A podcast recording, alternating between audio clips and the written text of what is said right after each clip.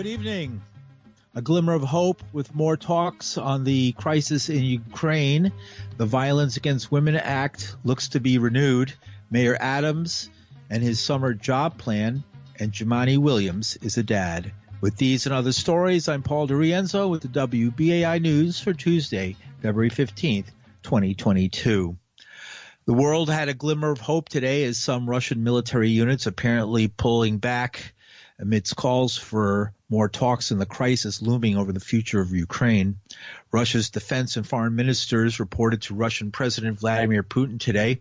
Defense Minister Sergei Shoigu says most of the Russian military drills on the Ukrainian border are coming to an end. Foreign Minister Sergei Lavrov tells Putin the country has received some concrete proposals from the United States on its security demands. Lavrov has advised the Russian president to keep dialogue open with the West. Meanwhile, President Joe Biden told the nation that while the United States was open to talks, this country had not had yet to see a substantial Russian pullback from Ukraine's borders. But he added, whatever Russia does wouldn't deter the NATO alliance from defending Europe's second largest country, short of direct military involvement. The United States is prepared no matter what happens. We are ready with diplomacy to, to be engaged in diplomacy with Russia and our allies and partners to improve stability and security in Europe as a whole.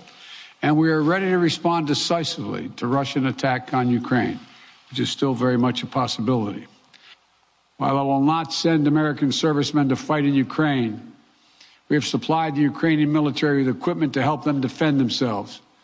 We provided training and advice and intelligence for the same purpose. And make no mistake, the United States will defend every inch of NATO territory with the full force of American power. An attack against one NATO country is an attack against all of us.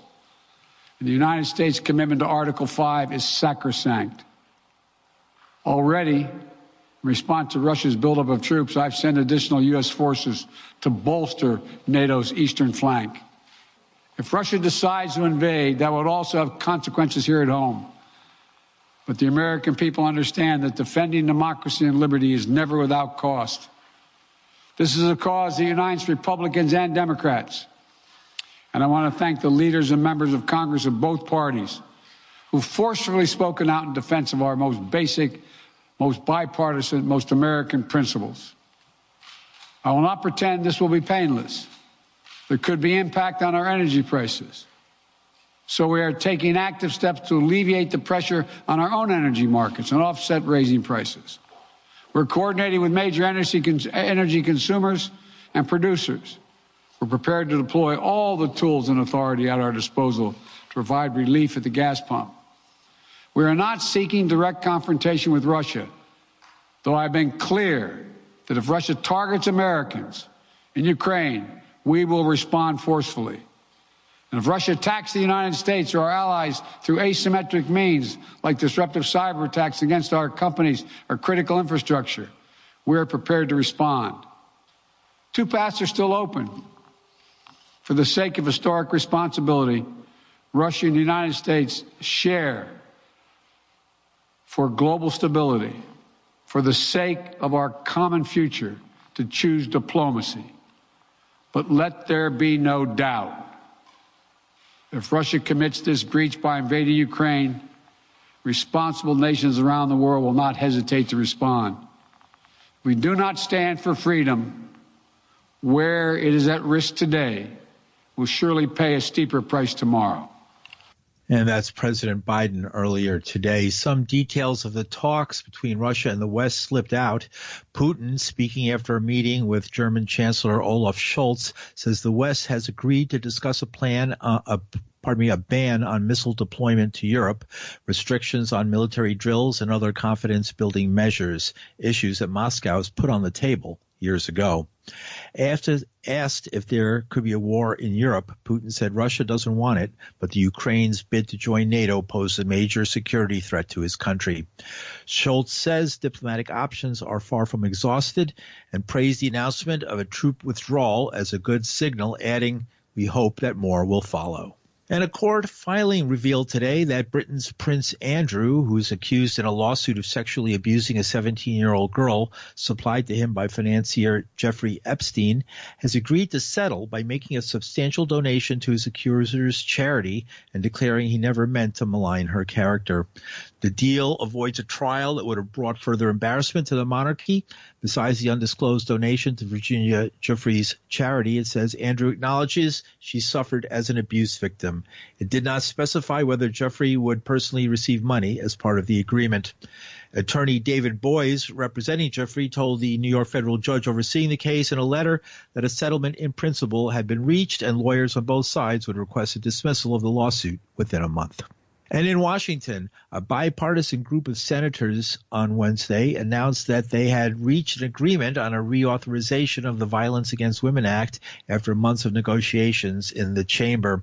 The legislation offers resources for victims of domestic abuse and sexual violence. Democrats Dick Durbin and Dianne Feinstein and Republicans Joni Ernst and Lisa Murkowski led the Senate talks. Durbin, the number two Democrat in the chamber, noted that neither party achieved everything they wanted in the reauthorization. The Illinois senator referred the referred to the so-called boyfriend loophole, restricting convicted spousal abusers from accessing firearms, but not imposing the same restrictions on dating partners who have been charged with abuse in some cases. The original Violence Against Women Act was signed in 1994 by then President Bill Clinton. At the time, it was a landmark moment in the federal government more aggressively penalizing those convicted of domestic abuse, as well as to provide legal protections for those who accuse their partners of intimate violence. It was renewed three times by bipartisan majorities, but was stalled by partisan gridlock on Capitol Hill until this year. The CEO of the National Coalition Against Domestic Violence is Ruth Glenn. She tells WBAI the bill is needed now and may have prevented tragedies such as the death of 22 year old Gabby Petito, apparently at the hands of her boyfriend Brian Laundrie, a case where the cops didn't see the abuse, in part because they hadn't been trained on what to look for. It has built in funding, resources, and policies that should be employed across the nation.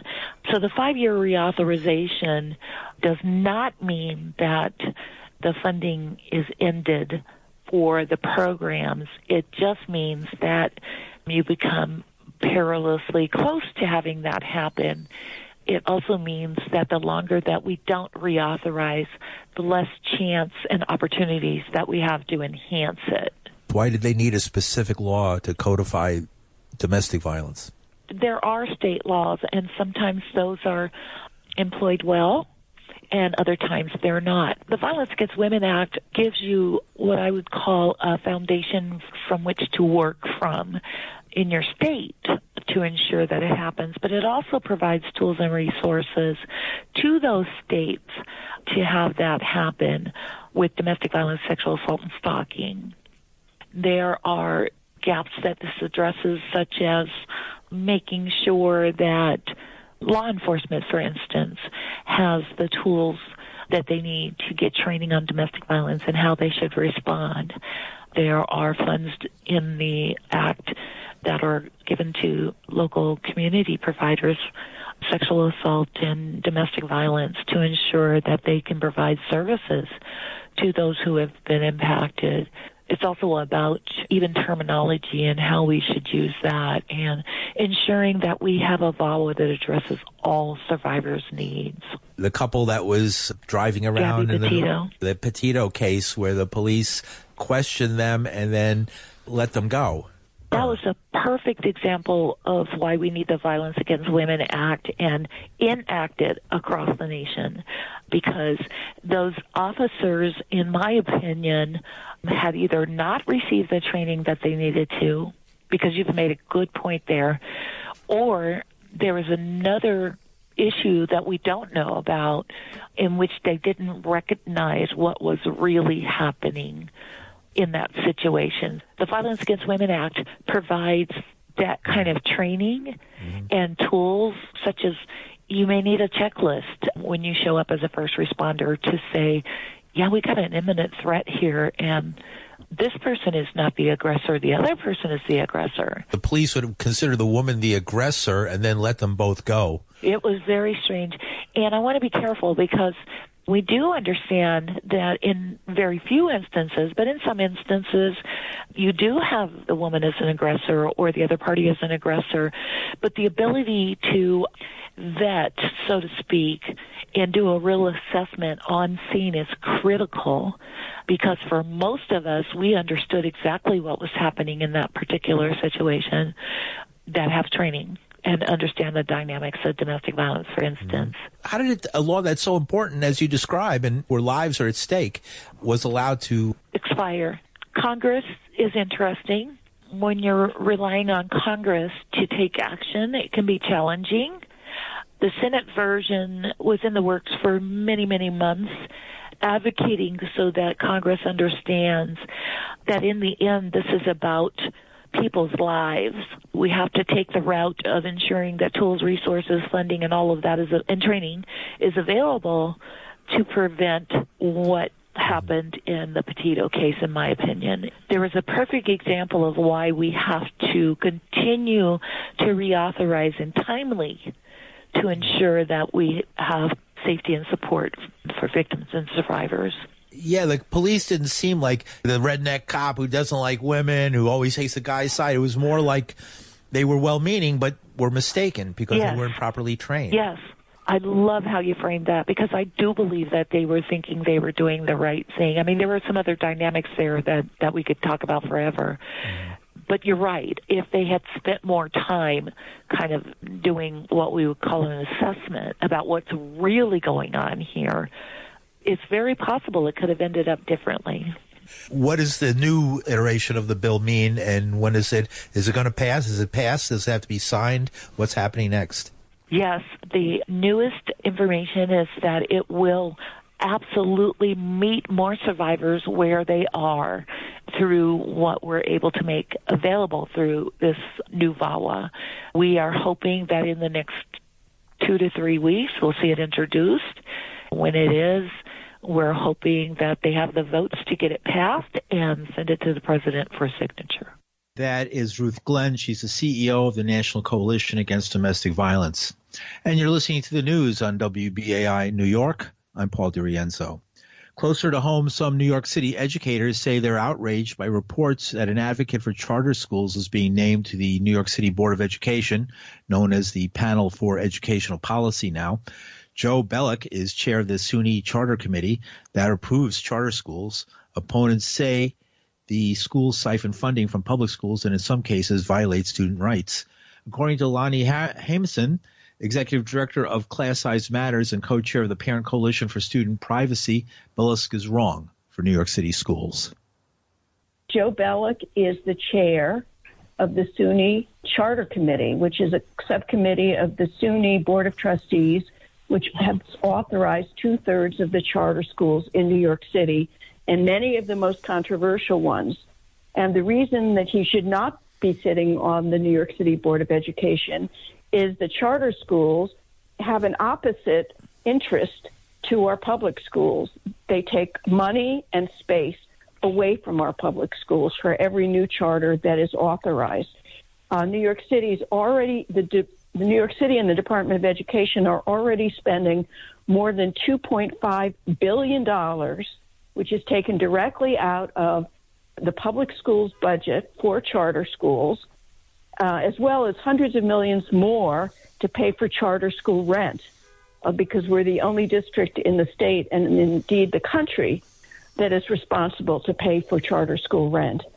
And many of the charter schools that SUNY has authorized have been extremely controversial in their tactics and policies, including Success Academy, which has been found by the federal government and the state government for violating student rights in multiple cases. And so we really, we really do not believe that someone whose top uh, interest is in expanding charter schools um, should be allowed to make decisions on behalf of our public schools. It's a clear conflict of interest. And why would the mayor support this? Eric Adams' campaign received $7 million from charter school lobby. They ran a very active TV campaign on behalf of his mayoral campaign. The ads didn't mention charter schools once, which is another tactic of the charter school lobby because they know charter schools are very controversial. They raise all this money to support candidates and run ads for them without mentioning the words charter schools. What is the future of charter schools? It looks like they were supposed to be an experiment, and now it looks like they're, from what you're describing, permanent part of the picture. Unfortunately, I think you're right. One thing is that we have reached a cap, a legal cap, in the number of charter schools that can be authorized in New York City. However, there's a very active campaign to raise that cap, financed by some of the same people who contributed to Eric Adams' campaign. And number two, SUNY has been authorizing new charter schools uh, despite that cap by saying they're not new schools, by saying that they're just extensions of existing schools.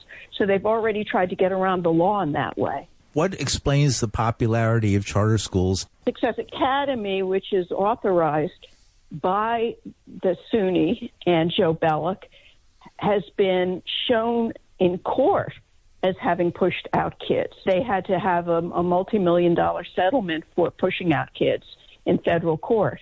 They're very strict. They generally don't enroll the highest need students, including serious special needs students and or English language learners. And when they get struggling students enrolled, they tend to push them out. They also have had very high suspension rates and extremely focused test prep kind of curriculum.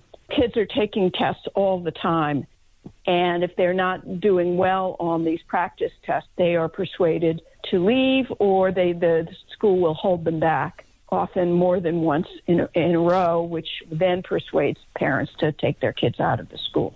Leonie Haimson, she's the executive director of Class Size Matter, Matters and co-chair of the Parent Coalition for Student uh, Student Privacy.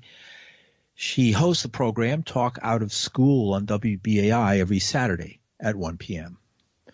And Mayor Eric Adams met privately with the two legislative uh, leaders in Albany and then met with Democratic members of both houses. But in the end, Adams didn't get any assurance that lawmakers will make the changes he's seeking to the bail law or other criminal justice reforms. And the mayor later seemed to acknowledge he may not get what he wants. While the mayor was holding meetings, supporters of bail reform held a rally urging Speaker Carl Heastie and Majority Leader Andrea Stewart Cousins to hold the line on bail and not make any new concessions to the mayor. Mayor Adams has called for the elimination of cash bail. Under current laws, some crimes are bail eligible, others are not. The mayor would also like to see judges have discretion in the form of what he calls dangerousness standard to determine who remains locked up after being arrested. That is what other states have done when ending the practice of bail eligible crimes. And New York City is significantly expanding paid job opportunities for youth this summer. The mayor announced that today that the uh, this year's summer youth employment program, also known as SYEP, will include 90,000 slots, up from about 75,000 before the pandemic hit. Another 10,000 slots will be provided from other city programs, though officials didn't indicate which ones. SYEP, the Summer Youth Employment Program, provides young people ages 14 to 24 with summer jobs at $15 an hour in fields ranging from retail and government agencies to food service and nonprofit organizations. The mayor spoke at a news conference today. Almost like a law firm, Adams and Adams. And we'll help young people get experienced jobs not just sitting in the park, cleaning up a park, not just, you know, being a messenger. You know, those are good jobs. So don't write the story. Eric is attacking jobs. No, but we want our young people to be exposed. We want them in an environment where they are exposed with the opportunities that other children get. I don't care if it's in Albany, if it's in Washington, no matter where we are, when we look at the young people who are be, being exposed, they don't look like this young man who's standing beside me. So small businesses, nonprofit providers, large retailers, hospitals and city agencies such as Park, Our city agencies must be engaged in part of that exposure, and that is the charge that I'm giving my city agencies. You do internship programs. I want to walk inside and I want to see the children of my city inside because interns become employees and those employees start to lead agencies. We're not in the feeder, so we never get the opportunity to lead the agencies and become the employees overwhelmingly number of young people in my agencies as interns moved on to become my staffers and my employees. If we don't give them a chance, they won't.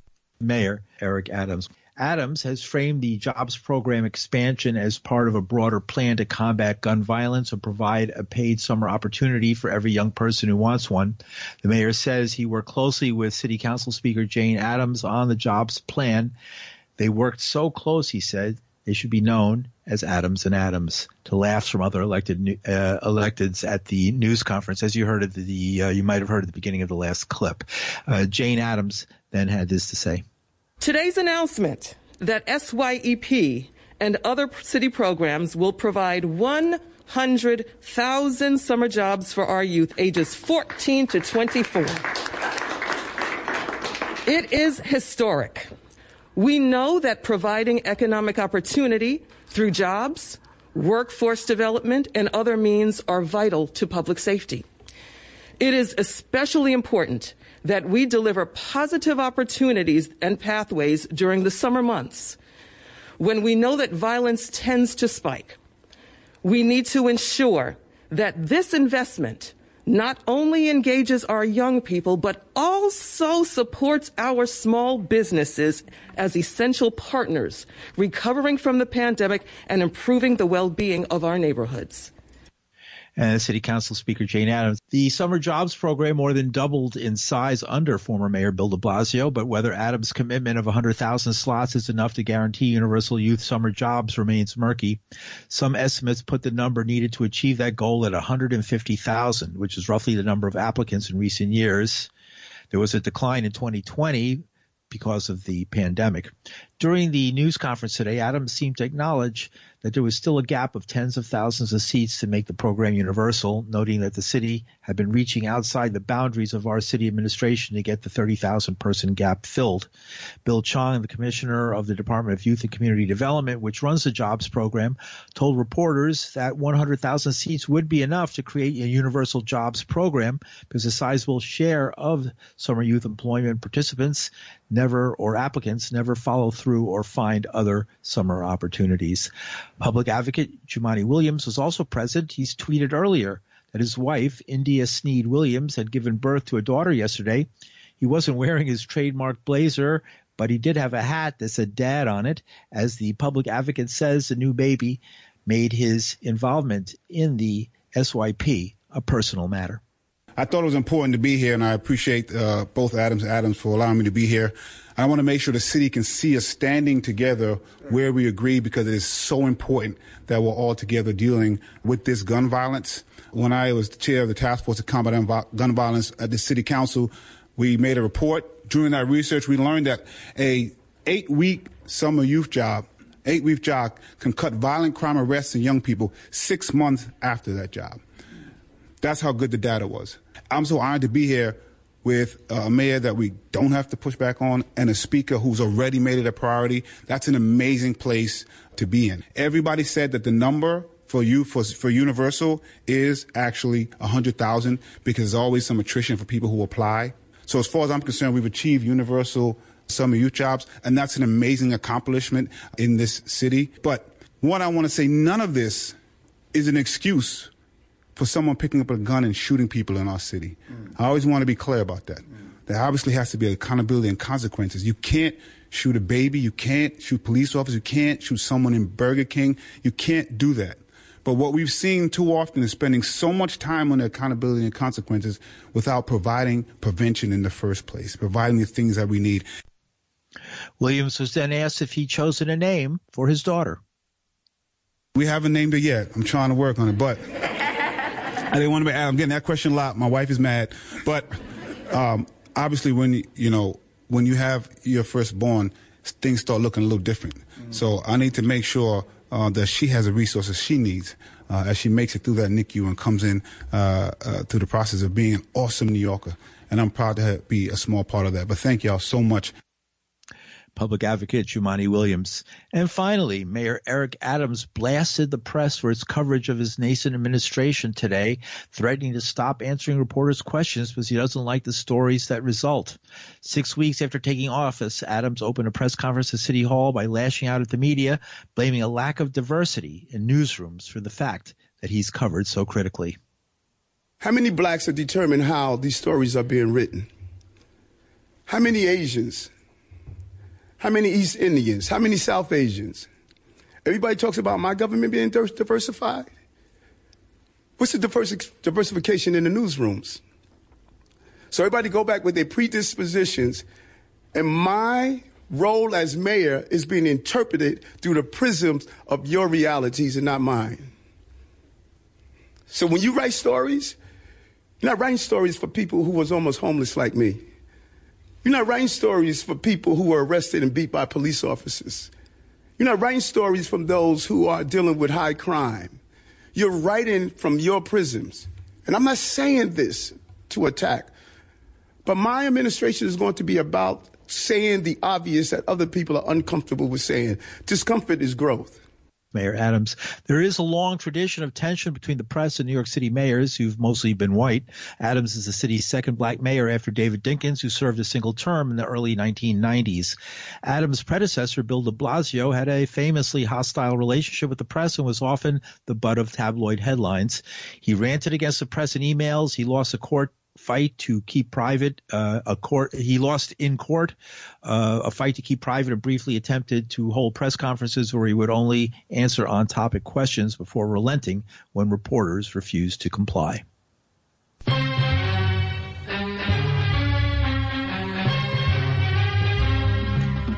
And that's some of the news for Tuesday, February 15th, 2022. The news is produced by Linda Perry. Our engineer is Reggie Johnson. From New York City, I'm Paul DiRienzo. Thanks for listening.